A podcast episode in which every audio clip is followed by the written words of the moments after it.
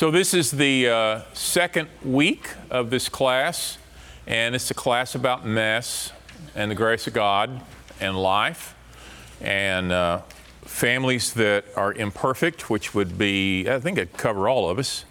Uh, and main, mainly the difference at this point in time for a lot of us and maybe some other folks is that we're aware of it. Um, and once you get enough mileage under you, you become aware of just how imperfect you are, how imperfect uh, your family is, even with your best efforts.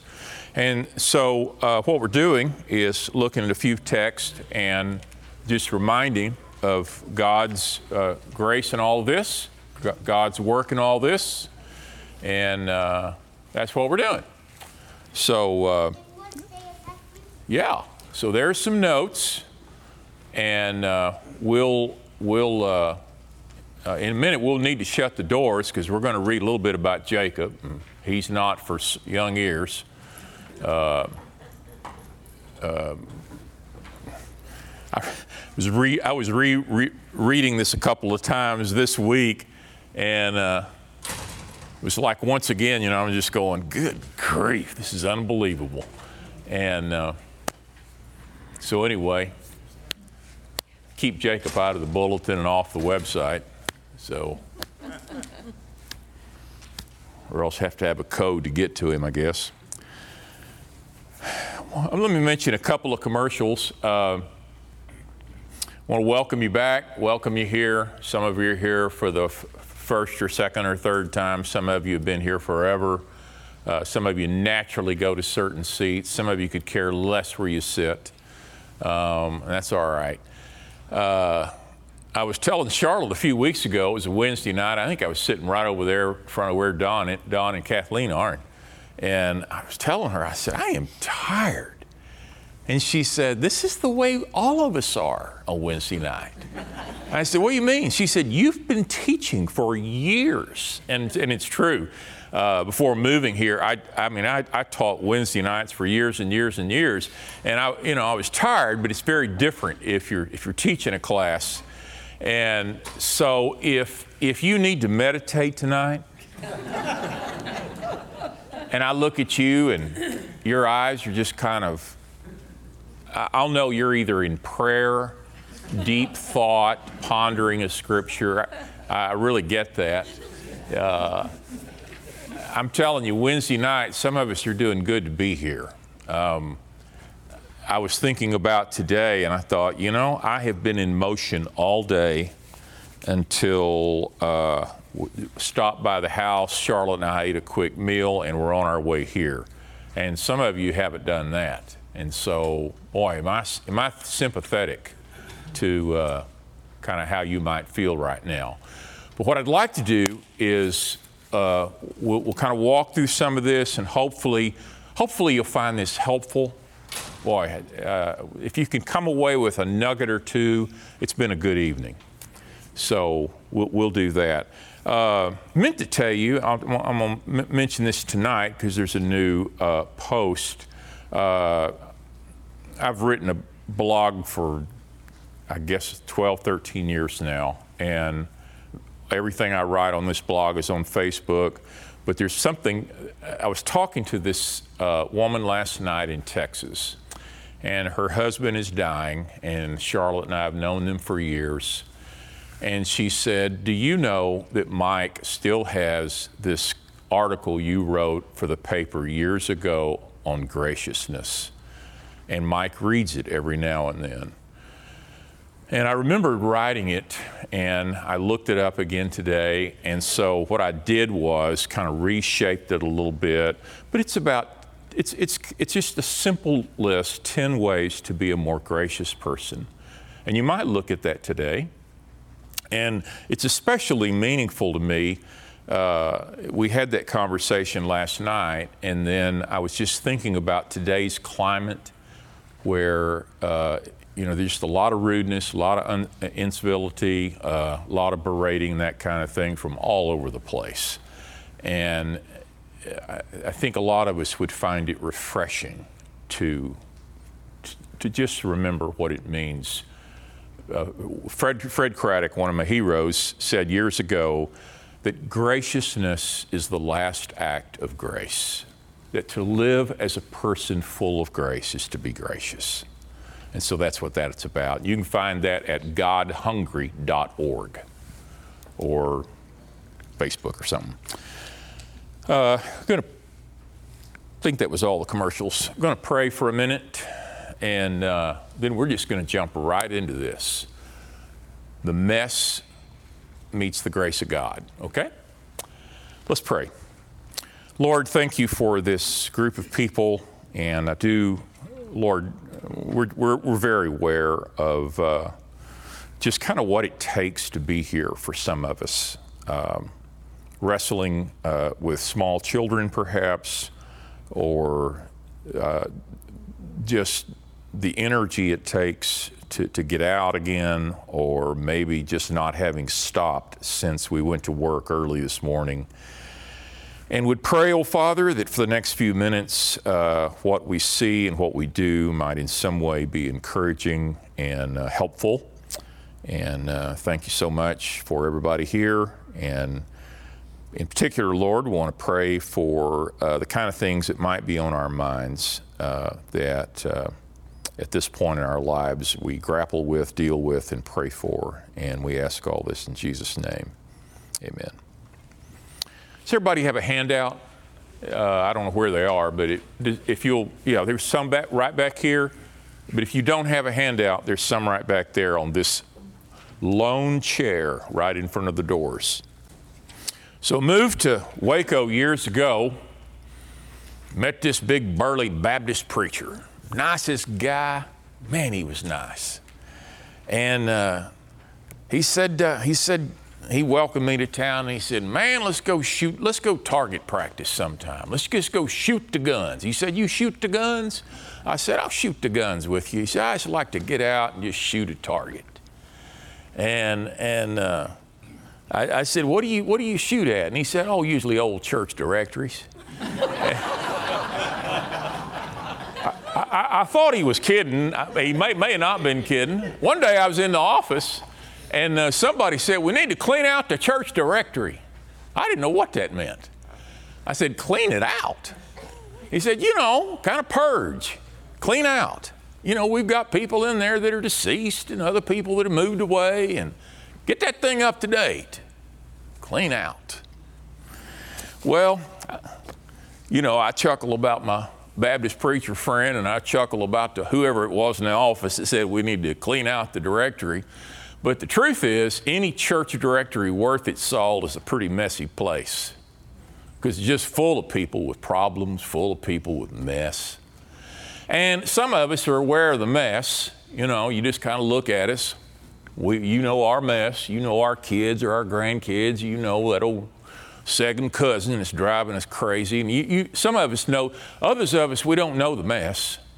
Uh, we're just not aware. We just grin. We look at you and we go, I guess they're okay. And, and, and some of us had mess a while back. We don't have much right now. And some of us, we, we may not know it yet, but the train is headed that way. And that's just our life. That's our life. It's life on this earth because we live in a broken world, and so we deal with mess. And so, as believers, what we do is not pretend, we don't pretend mess exists and we don't act like it doesn't bother us, but instead, uh, we realize uh, that we are so dependent upon the Lord. So dependent upon the Lord, right? And, and, and that we, we desperately need Him. And uh, we don't get focused on our own mess because we care about the folks. Uh, we're, we're, part, we're all in this together, right? It's not you dealing with your thing and me dealing with my thing. So, what I'd like to do for a moment is just look at uh, Genesis 29. Genesis 29. Somebody described uh, families and marriages and individuals something like this. He used these words. Sometimes, and this is the word I've used already a few times tonight, sometimes things are just messy. Just messy. Good grief. I don't know how many times I've, I've heard, well, I just didn't know life was going to be this way. Uh, sometimes uh, we just feel really weak. I don't know if you've ever been there, where you just feel weak uh, for, for just a lot of reasons. Sometimes uh, you, you're in a place where you just feel scared. You, are scared for you, one of your children, you're scared for one of your grandchildren, uh, you're scared for your marriage, you're scared for maybe the, a temptation you're facing. Uh, sometimes we're just scared. Some of us are scarred. It's just a little, a, pretty tender place, you know, when you bring up a su- certain subject. It's tender, you know. I can think of a couple of subjects I've, uh, uh, in, uh, that, that our family has been affected by. And it's, it's just kind of a tender place because uh, we've had to deal with uh, certain things in our family for, for some, a long time. And then sometimes we are, we are people, we're, we're, we're just struggling for whatever reason. We're just struggling. And, you know, n- none of that means we're weird. It doesn't mean we're abnormal. It doesn't mean we're not good Christian folk. It just means we're pretty human. And that we need the grace of God. So, what I'd like to do is to look for a moment at uh, Genesis 29. And I didn't write this story. Uh, this, you know, you say, well, all this, this, this is pretty messy. I know, but, um, and this may not, if you teach children's Bible school, this may not be what you're going to get into this Sunday. But let's read some of this. Uh, this is Jacob what do we, uh, what do we know at this point about Jacob before you get here? Son of Isaac. Had this had this brother there. What? Esau. Yeah, Jacob and Esau. Yeah, stole the birthright and kind of, you know, clued into mama, and mama kind of clued into him, and daddy and Esau and all that. And uh, deception, yeah, yeah. Uh, what, any, we know anything else here? Very, dysfun- very dysfunctional family. Okay, okay. Now, let's, let's, let's take this. Uh, watch this. Go step back and we're going to look at the larger story for a minute. The larger story involving Jacob is that he is part of what kind of promise? So, apart, but besides all this mess and dysfunction, he's a part of, everybody get this? He's a part of a larger promise that first went to his grandpa and Abraham, uh, then daddy, and him. And, and the, the idea is that somehow, in spite of the mess and the brokenness of this world, God's going to do something great. And then you read this and you think, are you sure this is the same story? Because it looks like we're headed for, for, a complete crash. Here we go Genesis 29. After, uh, ooh, um, I'm going to skip all, I'm going to, I'll, I'll read some of this and tell some of this. Verse 4. Uh, and Jacob's been on the run from Esau. Jacob asked these shepherds, My brothers, where are you from? We're from Haran, they replied. And he said, You know Laban, Nahor's grandson? Yeah, we know him. And they talk a little bit, and, uh, and one of them says, Here, well, my goodness, here, here he is, and here comes his daughter Rachel with the sheep. Look, he said, the sun is still high. It's not time for the flocks to be gathered. Water the sheep, take them back to pasture. We can't, they replied, until all the flocks are gathered and the stone has been rolled away from the mouth of the well, and then we will water the sheep. Uh, Jacob apparently sees Laban and sees Rachel, who we're going to find out later uh, is quite attractive. And all of a sudden, Jacob starts talking to them about how they need to do their business and head on out. Um, verse 9 While he was still talking with them, Rachel came with her father's sheep, for she was a shepherd. And Jacob saw Rachel, daughter of his uncle Laban, and Laban's sheep, and he went over and rolled the stone away from the mouth of the well. Big stone, rolls it away from the mouth of the well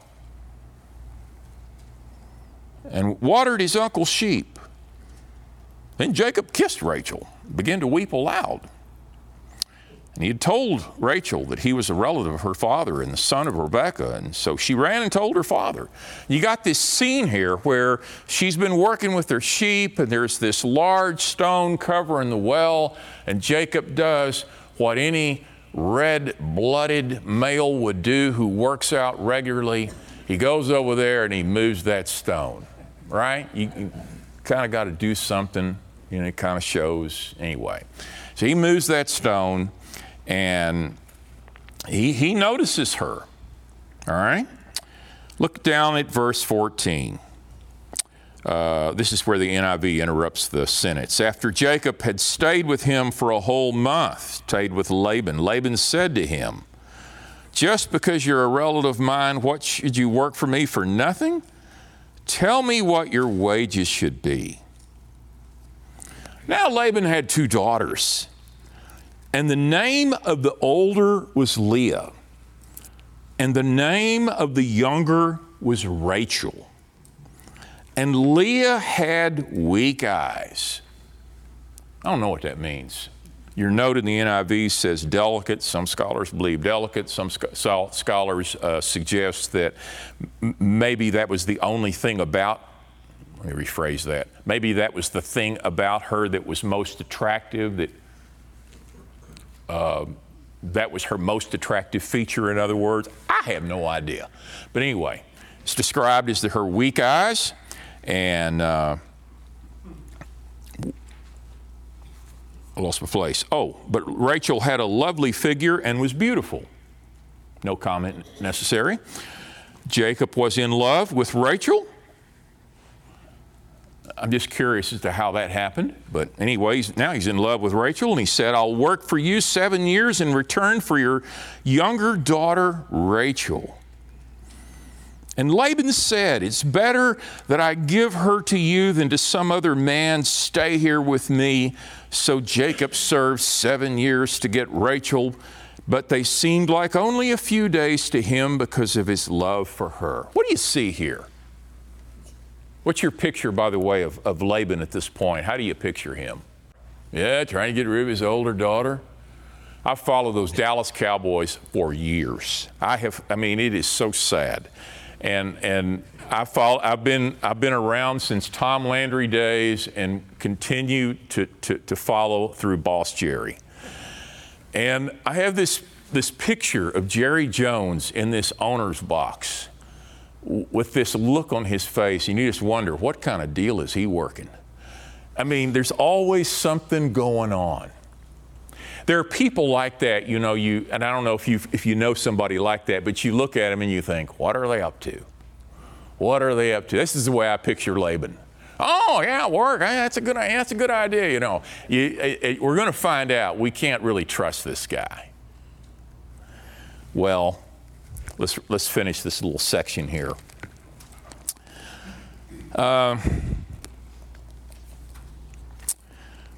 Laban, I'm sorry, Jacob works. Jacob served seven years to get Rachel. Only seemed like a few days to him because of his love for her.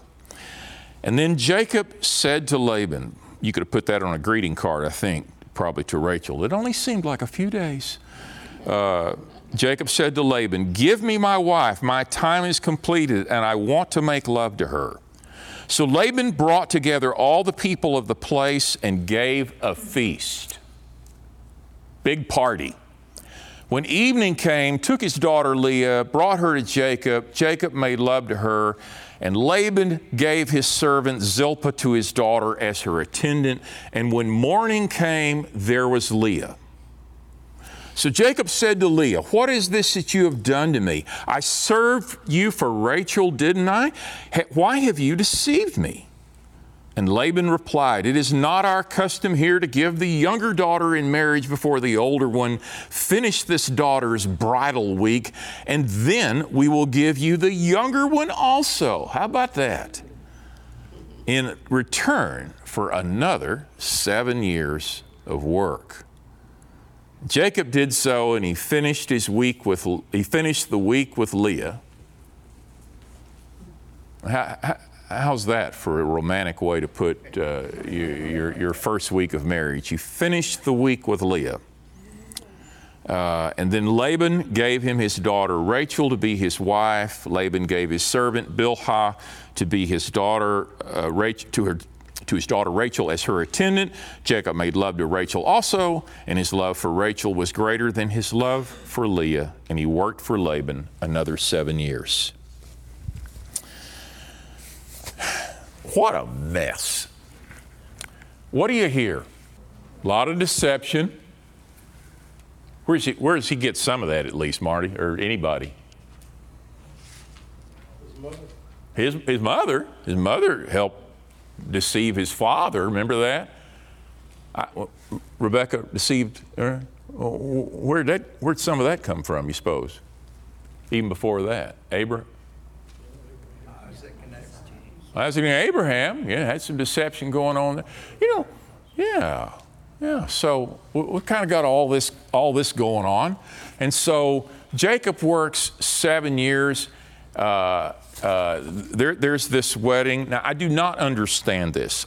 I'm just, all I, all I know is somehow on the wedding night, he ends up with Leah, and he's apparently not aware of this till the next morning. She's probably drunk. Who said that? well, that took care of that. So he, he, he's probably drunk. And so he, he, he wouldn't know, but anyway, he apparently knew the next morning. He apparently knew the next morning. Okay. Must have been some veil then. Okay. But, but, but anyway, the, the, he's just not aware till the next morning. And when he is aware, what does he do? Basically takes one look at her and wants a conversation with who? Her daddy. How do you suppose he, do y'all, do y'all speculate at all? Some of us do. How do you suppose she ended up in this position? What do you think? Leah, I'm talking about. How, how you suppose Leah ended up in this situation? Okay, the, the, the, second row insists that her daddy told her to. Oh, she knew she was supposed to get married for her. Okay, custom, yeah. Kind of that weak eyes thing there, Marty. Okay, okay. It, it, it, yeah, uh, may, maybe kind of coupled with all of this is there, there may have been some sense of, some sense of desperation, maybe especially as she knew that this man was attracted to her younger sister. Yes, yeah.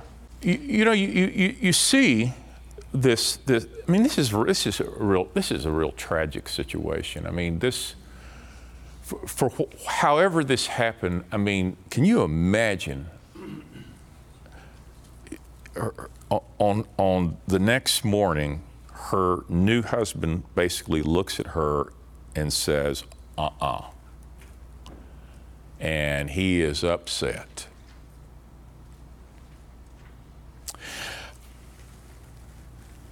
And it, this may be a reminder, you know, to, to us that, uh, you know, one, one of the messy places of life are where some folks are in a position of feeling like they're the ones who are, who are overlooked. There are some folks who may be perceived as having all the advantages, like her attractive younger sister. Charlotte and I knew a family uh, years ago. Um, this family had two daughters. One young woman uh, you, you, could, you could describe this girl in high school as exceptionally attractive. You could describe her sister. As she's, she's, she's a, was a very smart girl, but just, just pretty plain. And grandmother would come in and take the older sister on these. I remember a trip to New York where she bought all these clothes for the older sister. It was just, I thought it was cruel and younger sister would be, you know, I'd throw something her way, but there was just this very stark contrast here. The Bible says, if you look at the last few verses, uh, is it verse uh, 30? Uh, Uh, Jacob made love to Rachel, and his love for Rachel was greater than his love for Leah.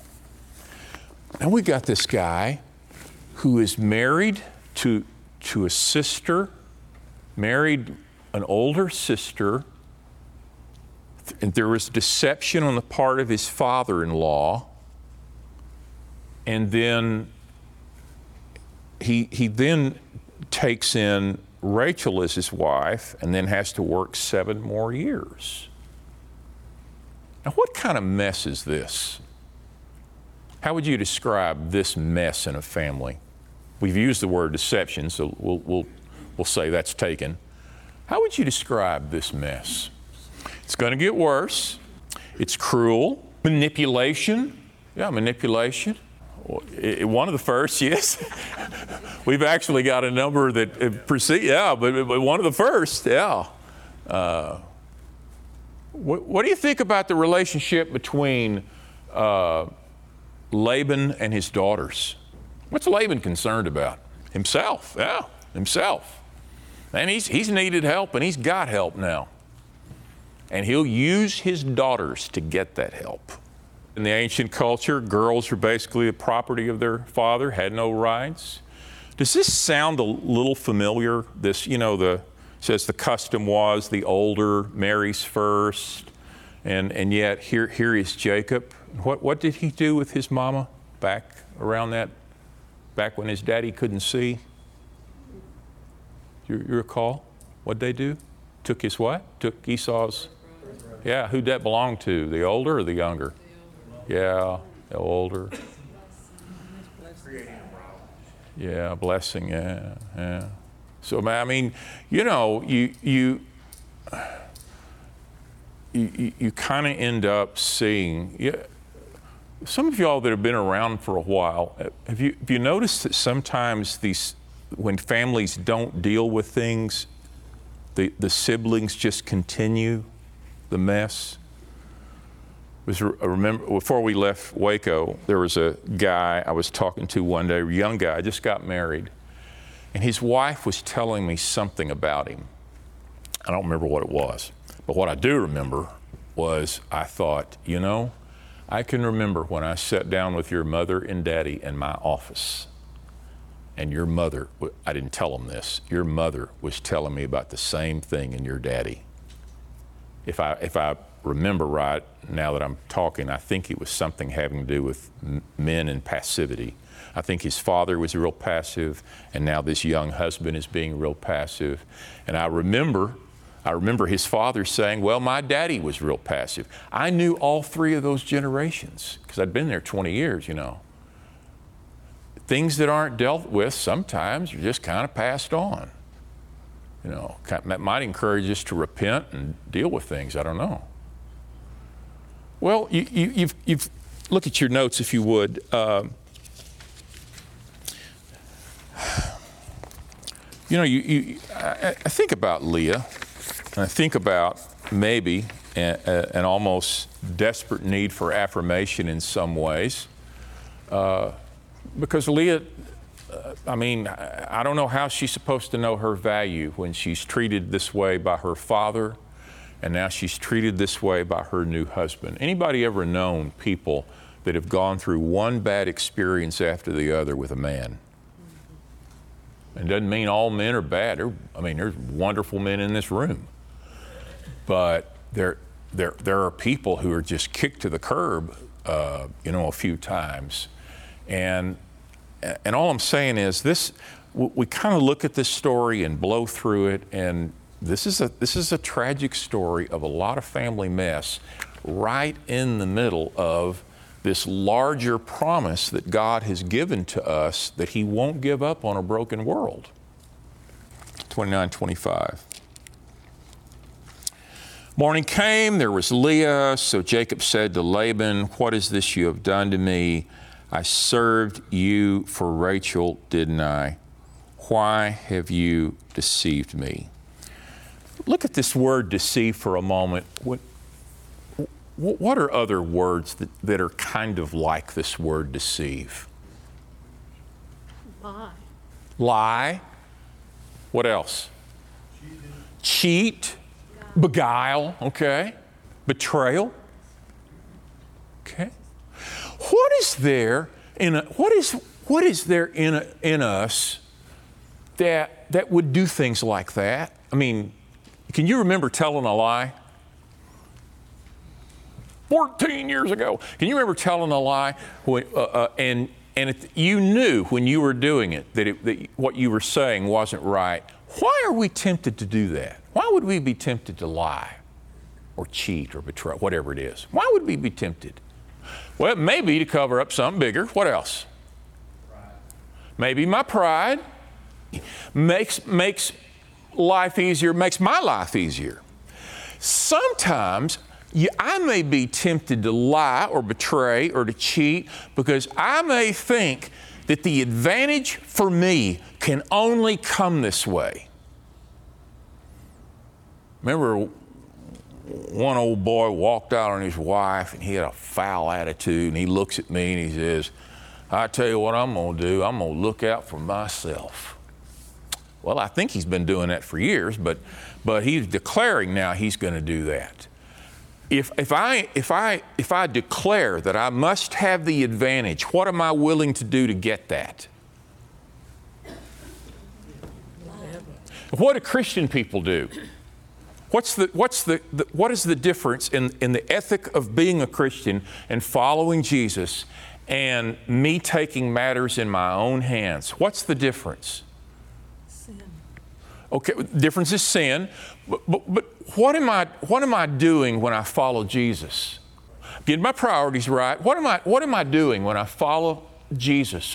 I am trusting. I am trusting that He loves me, that He values me, He has my best interest at heart, and I'm going to go there even if it seems like I'm going to mess up my advantage. Every, every, every uh, there's a part of my flesh, and maybe yours, there's a part of my flesh that says, I got to watch out for me, Charlie. And you watching out for you. And, and I'm being invited by the Lord Jesus, and then David, I'm being invited by the Lord Jesus to say, I got this. This isn't yours. Does that make sense? You don't have to do all this mess. You don't have to take matters in your hands. I've got this. Look at 2932 for a moment.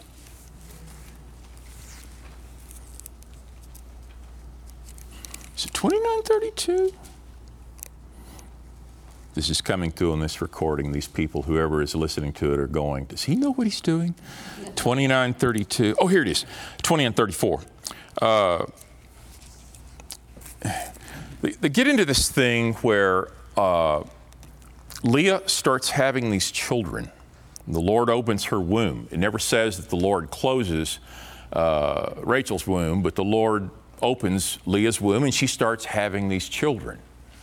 And as you know, um, that, like Mike alluded to the culture, the culture really valued um, childbearing and particularly bearing children who were males and she's Leah is bearing these children. In fact, one of them is going to be listed in the genealogies in what Luke three, I think, and Matthew one, uh, Judah. Uh, but she's unable to. Uh, Rachel's unable to have children. Verse chapter thirty. Uh, I'm sorry, back up 34. Uh, she conceives talking about Leah. And when she gave birth to a son, she said, Now at last my husband will be attached to me because I have borne him three sons. And she was named Levi. Now, I'm going to tell you that I saw that line earlier. This is the line that a lot of men and women are very familiar with.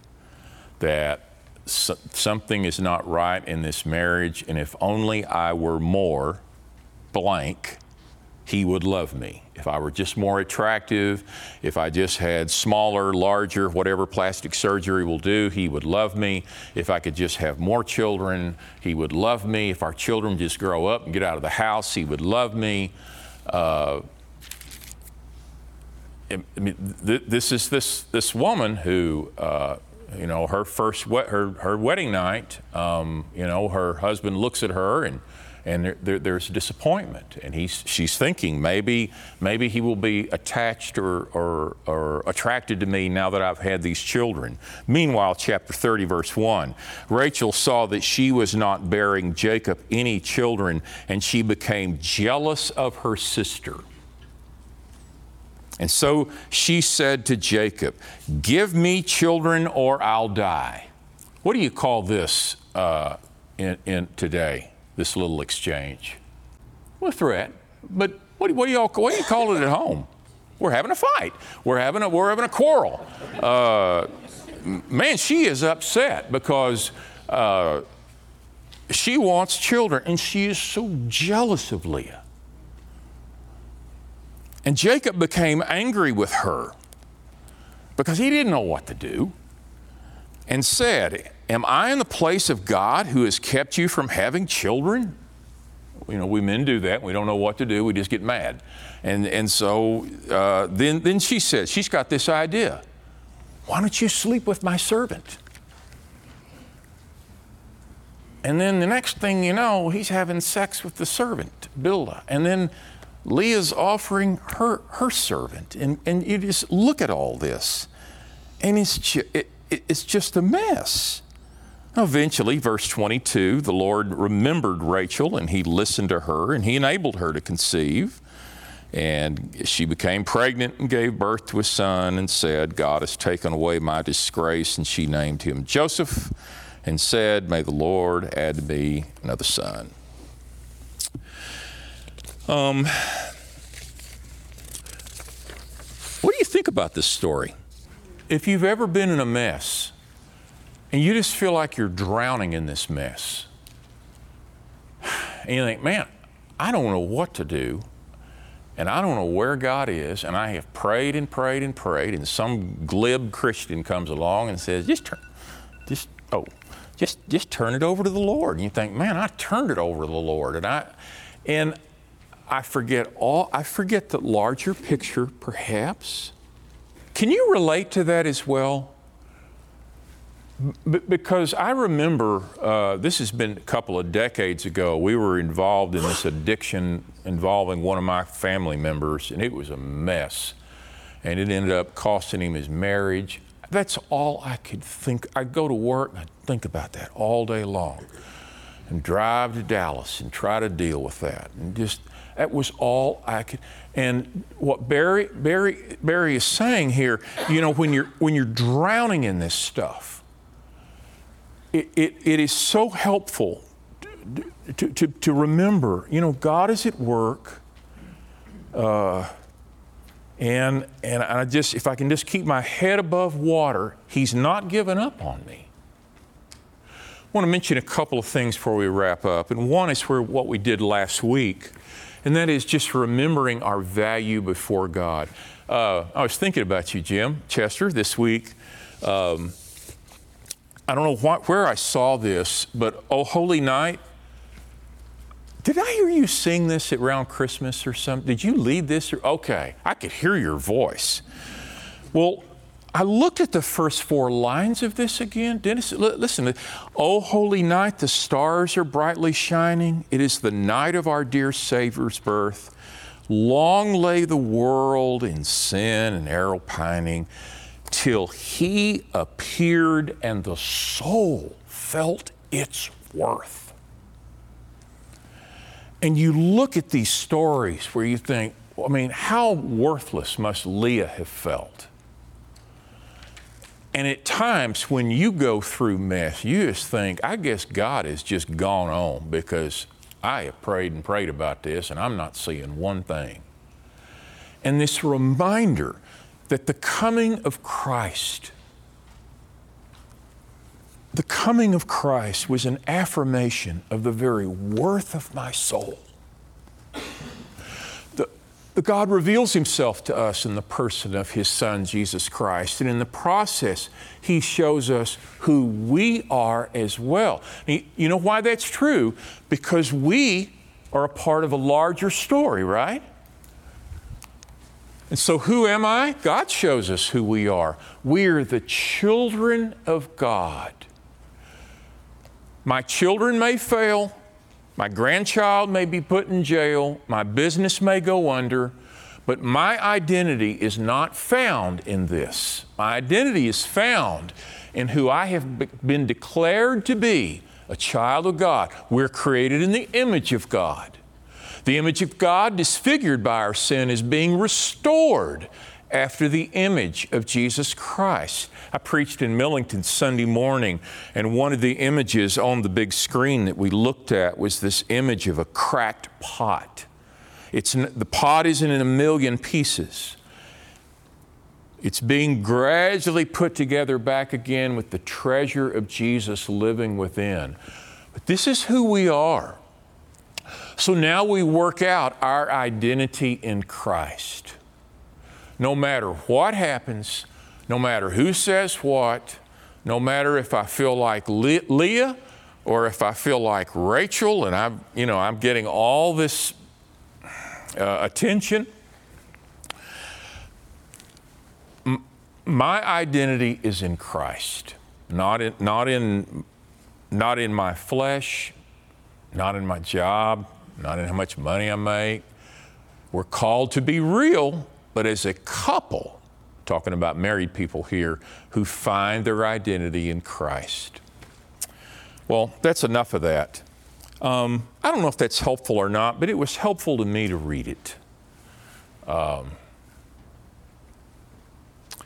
was looking through the the church where we were in Texas for for a season. One of the things we did was we would pray through the church directory. And it really forces you to just to think about each family. And we'd go to the we'd go to A, the the the, Adam, the Adams family, and here were and we'd look at this. The elders and the ministers would be in this room, and somebody would say, "You hear that boy's back in jail again." You hear Harvey is about to lose his job. Or, or you might come to the Alexander family and somebody says, I tell you what, things are so much sweeter and brighter than they were six months ago. Let's praise God for this. And one family after the other, you just realize everybody's got a story. And we're just in different chapters, right? The good news is, in all of this, God has this larger promise at work. Okay? The train's left the station. I'm on board. Uh, even though it's a difficult ride at times, we're going somewhere. And our lives are going somewhere, and we have purpose and we have destiny. Enough of that. Let's be done. Thank you all for being here tonight.